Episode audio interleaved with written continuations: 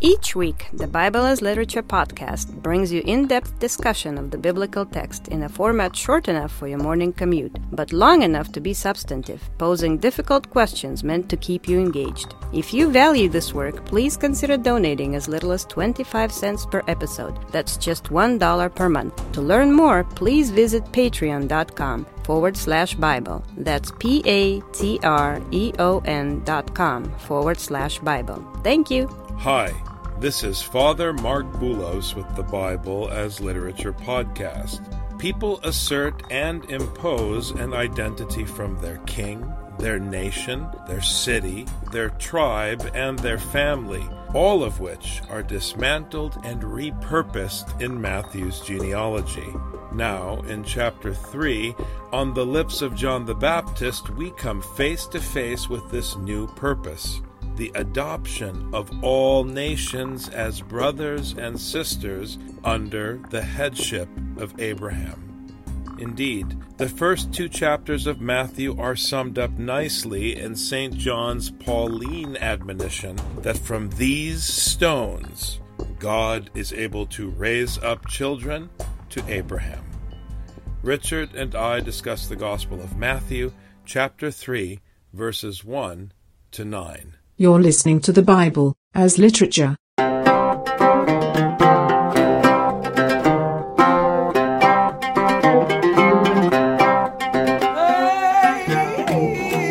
Hi, this is Father Marc Boulos.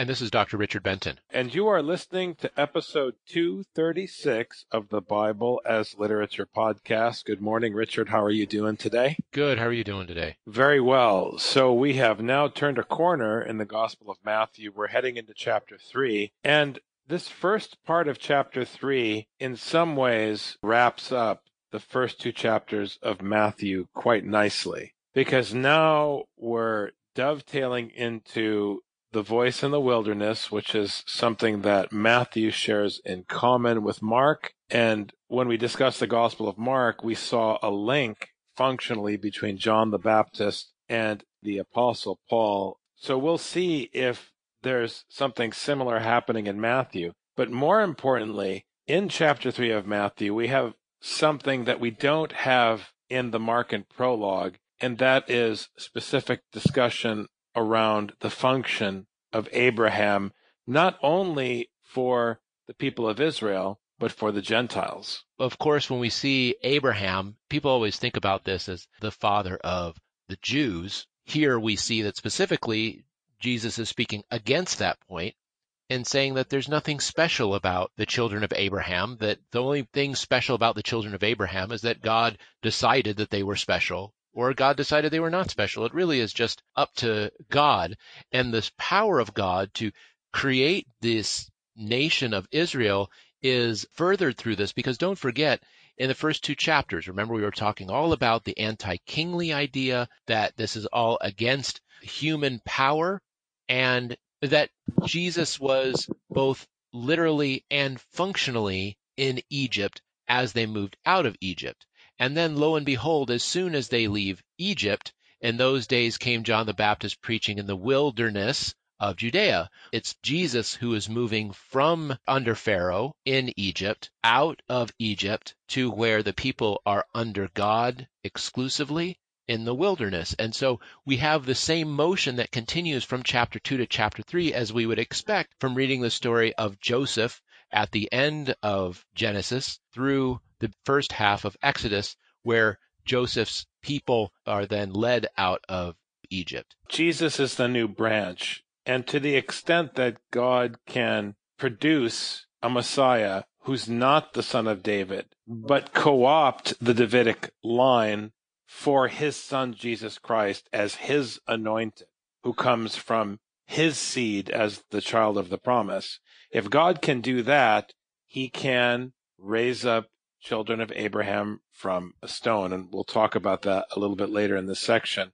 I think the point again and again is that the biblical God can intervene in any situation to produce children through instruction. It's the adoption in Galatians that we're dealing with in Matthew. Adoption is such a critical notion in the Pauline school. That you can be adopted as a son or a daughter of Abraham through the hearing of God's instruction. And it's more than the hearing. I don't want to get too dreamy about the meaning of hearing because you have to hear it and do it. You are proud of your child when your child behaves in such a way that manifests your instruction. And when they do, they are your son or your daughter. If they don't behave the way you reared them to behave, they're not your son or daughter functionally. We place a lot of emphasis in modern times on the biological connection between father and son or father and daughter. But in the ancient world, it was all about instruction and behavior. And that's why in the Roman system of monarchy, if the emperor had a son who wasn't wise, it was not a foregone conclusion that he would be the heir. He could disavow his son and adopt somebody intelligent to be his son and the future emperor of Rome. This is really important for understanding Galatians and the notion of adoption here in Matthew. So as we delve into chapter 3, which seems to parallel in some ways the prologue in Mark, which is the next gospel in the canonical syntax. These are important things to think about, Rich. Right. God functions very much as a Roman father, and that's what this is trying to convey because, like we've been saying before, the whole structure of kingship and rule is being shifted to God.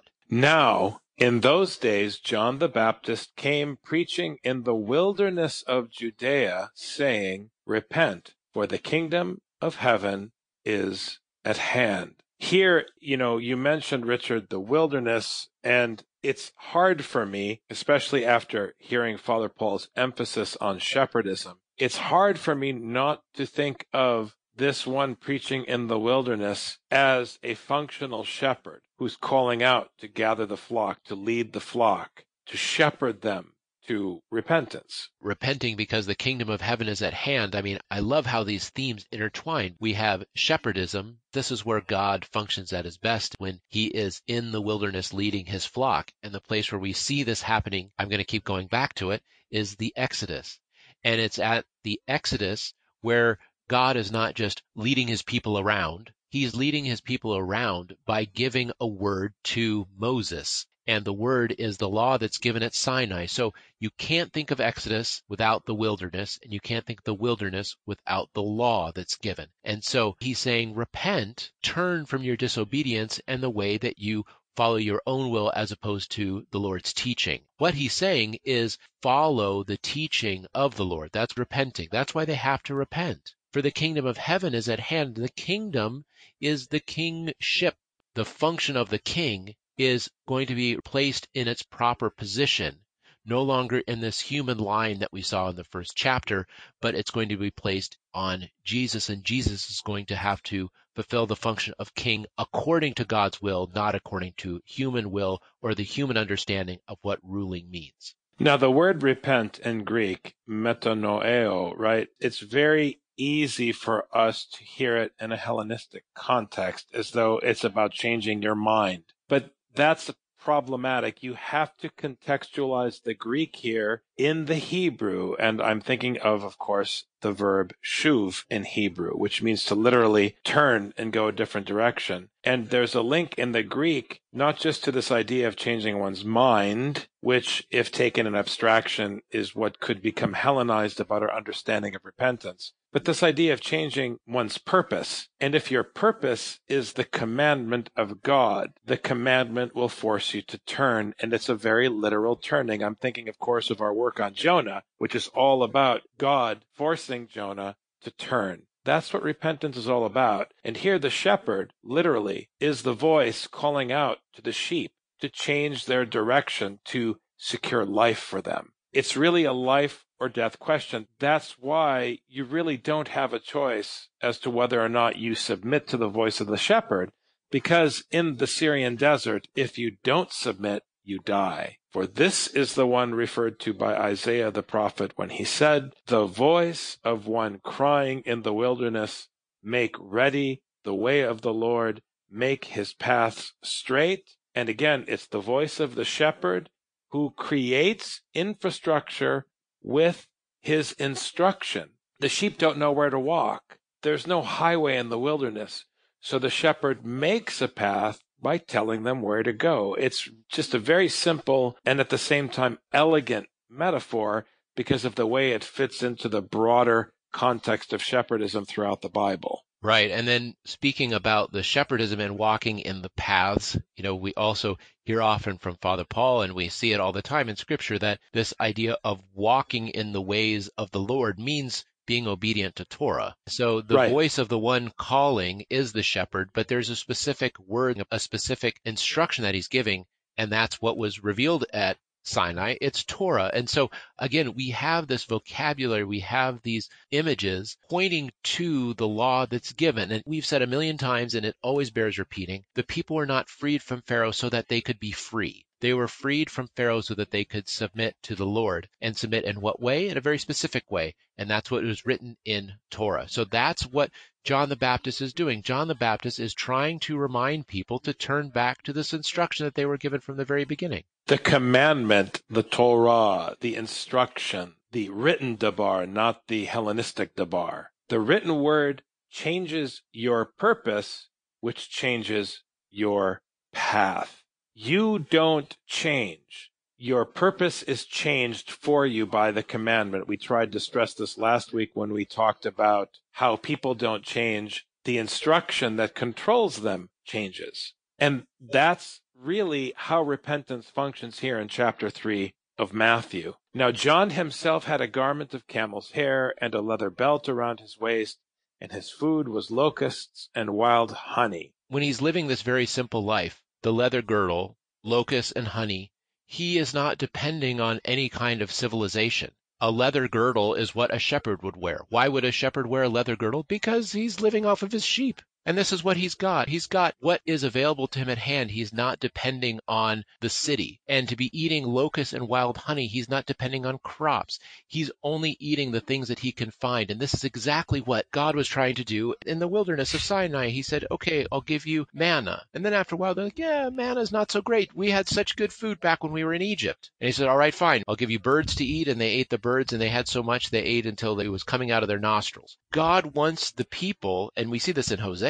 to be satisfied with what the land produces, what the land provides. But human beings always want to stock up extra just in case. Just in case what? In case God doesn't pull through. But John the Baptist is one who is really willing to live off the land and what the land alone produces. He's in the wilderness where there's only one who can provide for him, and that's God. John the Baptist, just like Israel in Sinai, had to depend completely on God to live. Now, here in Matthew, there may not be an explicit functional link at this juncture between John the Baptist and the Apostle Paul. However, it's very clear leading up to verse 9 that John the Baptist is imposing the teaching that you find in Paul's letter to the Galatians. Then Jerusalem was going out to him and all Judea and all the district around the Jordan, and they were being baptized by him in the Jordan River as they confessed their sins. So here, as in the case of Mark's gospel, the people are leaving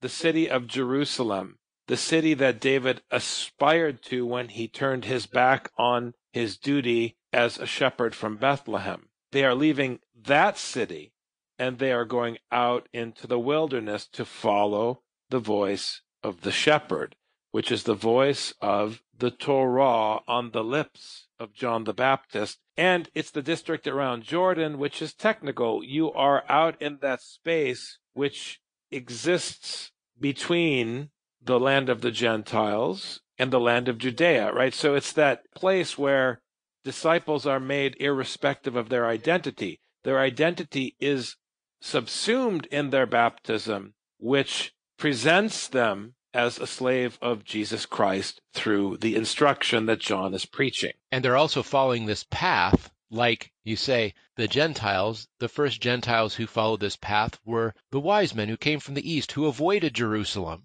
When they came to Bethlehem, they avoided Jerusalem on purpose. Why? Because the king was there who was going to kill them. Jerusalem is the site of Herod the king. And this kingship is something that already chapters 1 and 2 have built up as problematic. So the fact that Jerusalem is going out to the wilderness is akin to leaving Pharaoh and going to Sinai. I'm just going to keep pushing this because these ideas are so important for how the story flows from one place to the next. It's important that they go from Jerusalem and even Judea to the wilderness. You mentioned Galatians, and Paul does the same thing. He stops off in Jerusalem, but he spends his time in Syria and Cilicia and Judea. The gospel is making a direct frontal assault on anyone who would co opt the scriptural God to further a worldly cause. And this is a really important cautionary for American Christians. I was listening to the New York Times podcast and they were talking about the evolution of the debate over social issues in the United States. And the problem began in the 70s, the late 70s, when leaders in the Christian community were collaborating with lobbyists who wanted to figure out how to tap the Christian vote. This isn't about the issues they were debating or using in order to mobilize a particular block of voters. It's about the distortion of the gospel for a worldly purpose and the suffering it's causing today in the United States, where we have this deep, deep ideological alienation between different camps of people. It's completely and totally antithetical to scripture. It's decidedly taking the position of the king against the gospel of Jesus Christ, and it's sowing the division of identity politics in the name of a teaching that destroys identity with a new slavery to God's anointed Messiah. It's a very serious and dangerous issue. And so I ask all of you who are listening, who are tempted to co opt scripture in order to support or drive or advocate for a certain political point of view. I want to challenge all of you to just stop doing that. If you're hearing scripture, you are hearing a judgment against you that makes it impossible for you to stand up and fight against other people in its name. If you can hear scripture and then get up and talk about what other people are doing and fight against other people on the basis of scripture, then you have not heard scripture to make the paths of the Lord straight in Isaiah is talking to Israelites who are in captivity in Babylon, and the Lord is releasing them from captivity in Babylon. And as we said in chapter 2, he's releasing them from bondage under Pharaoh. Herod dies. The Lord is releasing them from the power of Herod. A human being wants to then take the gospel and make it subservient to President so and so. It doesn't make sense in the context of Matthew. Let's call it what it is and let's go on the record because there's too much at stake. When you take the gospel and make it subservient to any political agenda, no matter how noble you think it is, you are committing blasphemy against the throne of God because you are building again the things that God is destroying in the Gospel of Matthew. You cannot build again the things that God destroys. He is fighting Pharaoh. He is fighting Caesar. He is fighting Alexander the Great. He is fighting everyone who sat on the Davidic throne in Jerusalem. And how you can take that teaching and then co opt it to create a new David who's going to usher in some kind of a new fundamentalist vision of how civil order should be it's very dangerous. And this is the direction the world is going. And something must be said with respect to the urgent clarification that this behavior is anti scriptural. It's significant that John the Baptist is in the Jordan, that he's baptizing in the Jordan, because this is the border between the wilderness and the land given by the Lord when the people, which is the children of those who left captivity, enter into the land, so that's at the end of Deuteronomy and in Joshua, now they're put to the test because now they have everything they want provided to them. Will they remain faithful to the word? Just like Adam. Adam was in the garden where everything was provided for him, but he was not able to stay faithful to the word. Now the people will be put to the test. They were in the desert where all they had came from the Lord directly. But now they're going to enter into a land where the land itself produces everything they want. Will they remember that it's the Lord who produces, or will they think that it's the land itself and the work of their hands? And so when the people are given the teaching, given the law, at Sinai. It's put to the test once they have everything they want. This is the criticality of the child of the promise in Paul's explanation of Genesis. It's really important because the promise comes from God. The gift comes from God.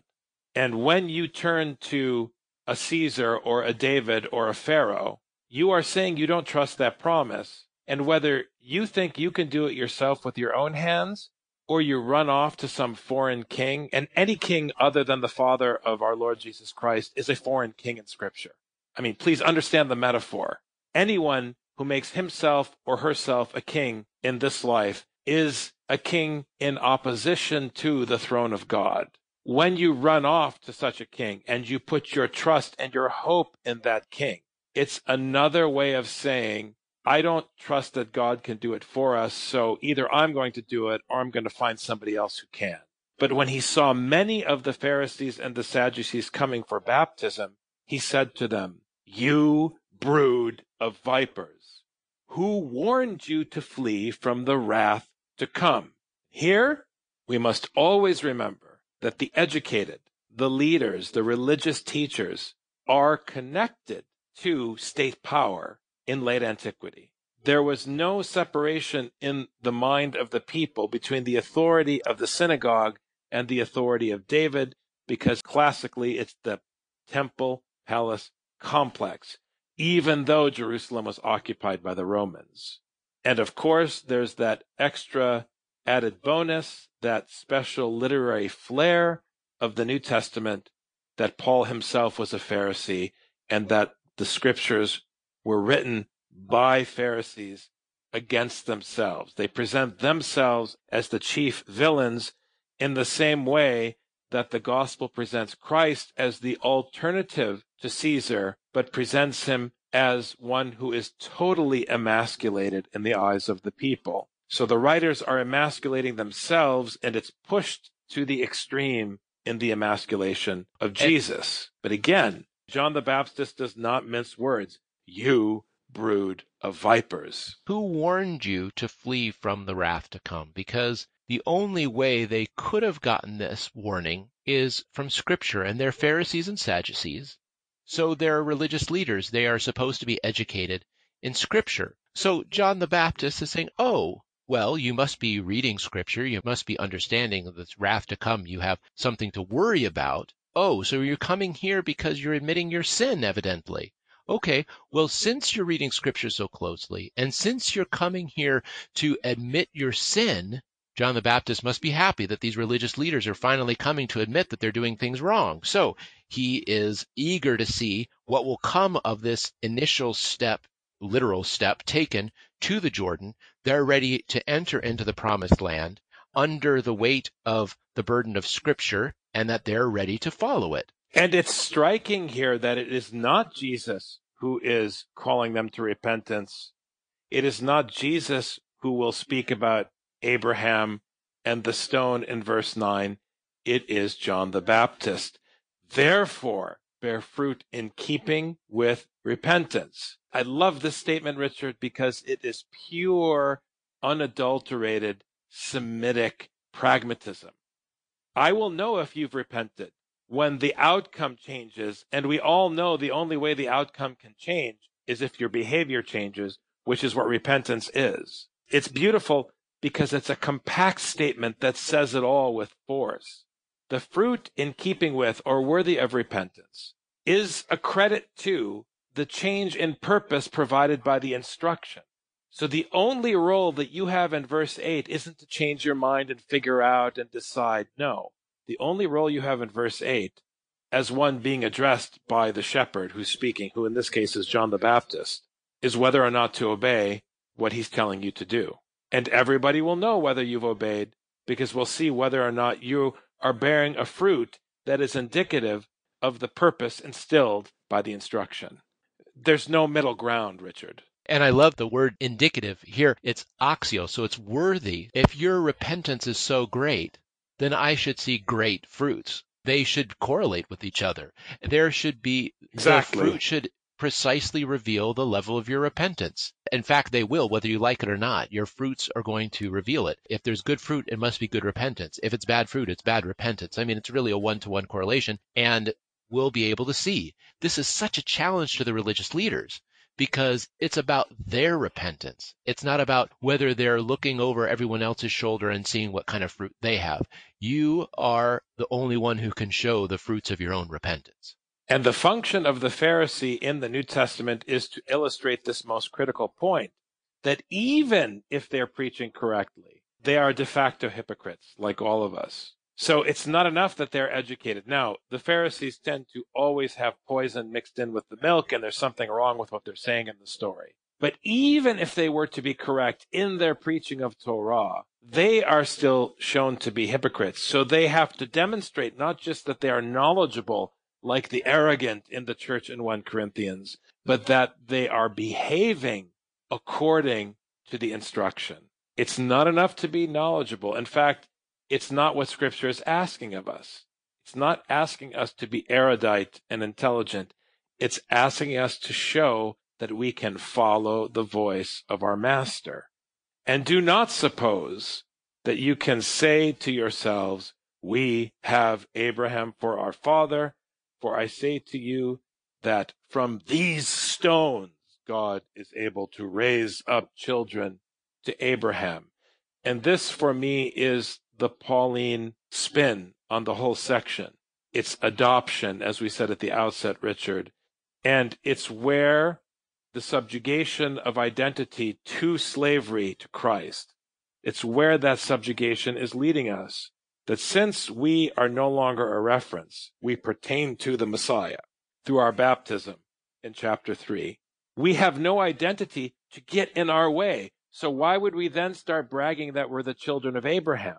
because then you're making out of your slavery an identity to be boasted of, which frankly is how people talk left, right, up, and down right now in our culture, religious or otherwise. Everybody boasts of their identity. We are being suffocated by identity politics. People try to claim credibility on the basis of their identity. This is nuts. It makes no sense whatsoever. Now, in my mind, scripture makes the most sense because the only one who can make any claim is God. Everybody else is under judgment. And that's the best way for us to have communion with each other. And again, that's the point about this statement about Abraham. Abraham's function is not to prop up the importance of one group against another. It's to break down barriers, to tear down the wall of enmity that Paul talks about, which is ultimately what the Lord's Prayer is doing when you say God is our Father. When you say that Abraham is our father, what it should do to you is make you understand that the Gentile is your brother or your sister because God can make the Gentile a child of Abraham.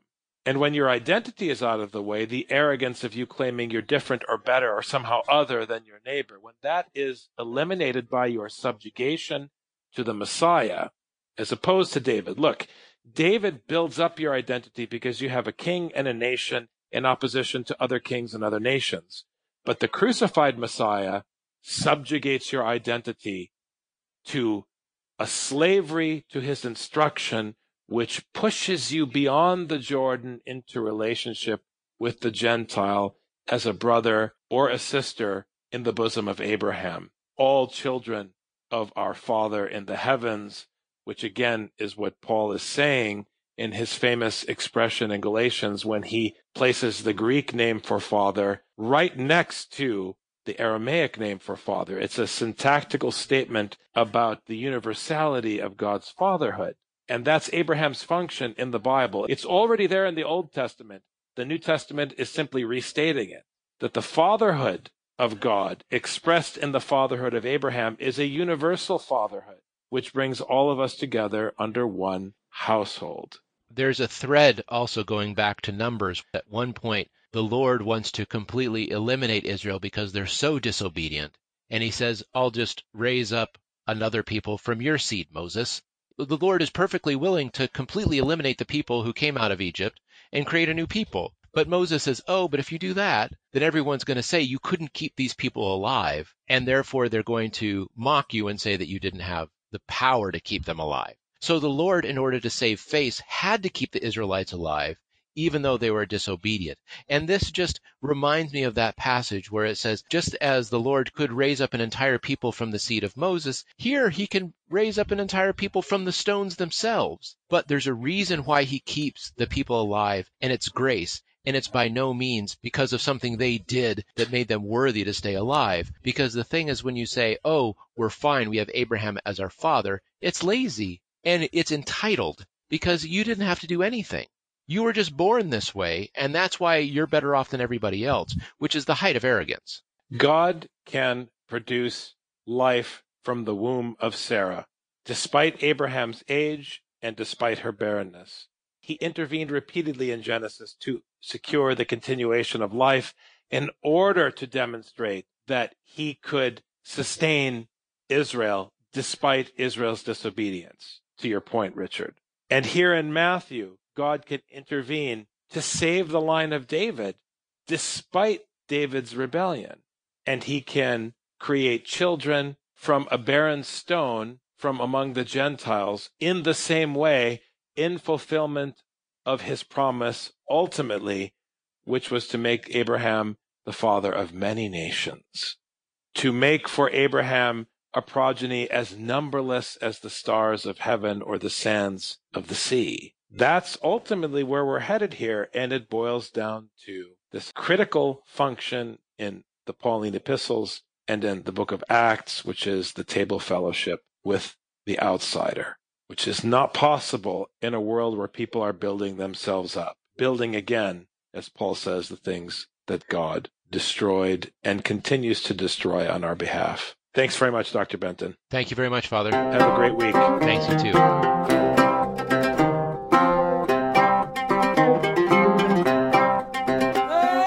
Just heard the Bible as literature. Thanks for listening. The Bible as Literature is a production of the Ephesus School Network.